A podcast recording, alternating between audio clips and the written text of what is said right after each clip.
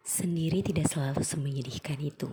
Justru terkadang banyak dari mereka yang berdua lebih menyedihkan. Lebih-lebih kepada hubungan tidak halal.